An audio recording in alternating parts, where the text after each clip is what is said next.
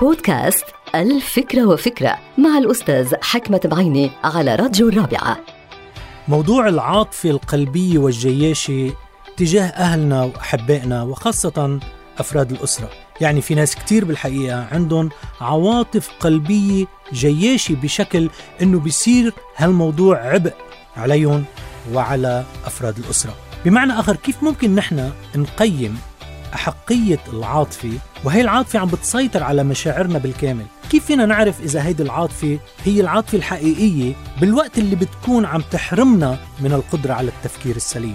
كيف نستطيع أن نقيم أهلية هذه العاطفة عندما تعتمر قلوبنا بالكامل وتحجب جزءا من عقولنا؟ يعني هل من الأفضل لنا أنه نتعامل مع أبنائنا وبناتنا وأفراد العائلة بقليل من العاطفة وكثير من العقل لحتى نقدر من استخدام المنطق في تقرير مصيرنا ومصير أو من الأفضل أنه نتخلى شوي عن تلك العاطفة ولو أثرت سلبيا على علاقتنا مع أحب الناس إلينا.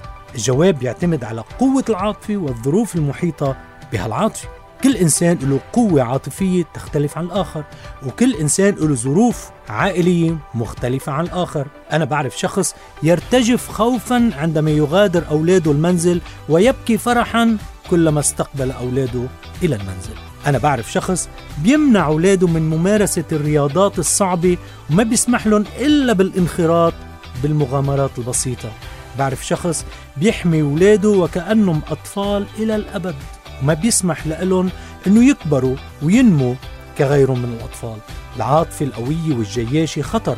إذا ما منعرف نلجم هذا الخطر. العاطفة القوية والجياشة لا تخدم العلاقات الأسرية إلا إذا كانت معتدلة ومنطقية. أنا برأيي أعطوهم مقدار ما يحتاجون من هذه العاطفة. ولا تبخلوا عليهم بقليل من الحرية. والاستقلالية في القرار. انتهت الفكرة. هذه الحلقة مقتبسة من كتاب الفكرة وفكرة.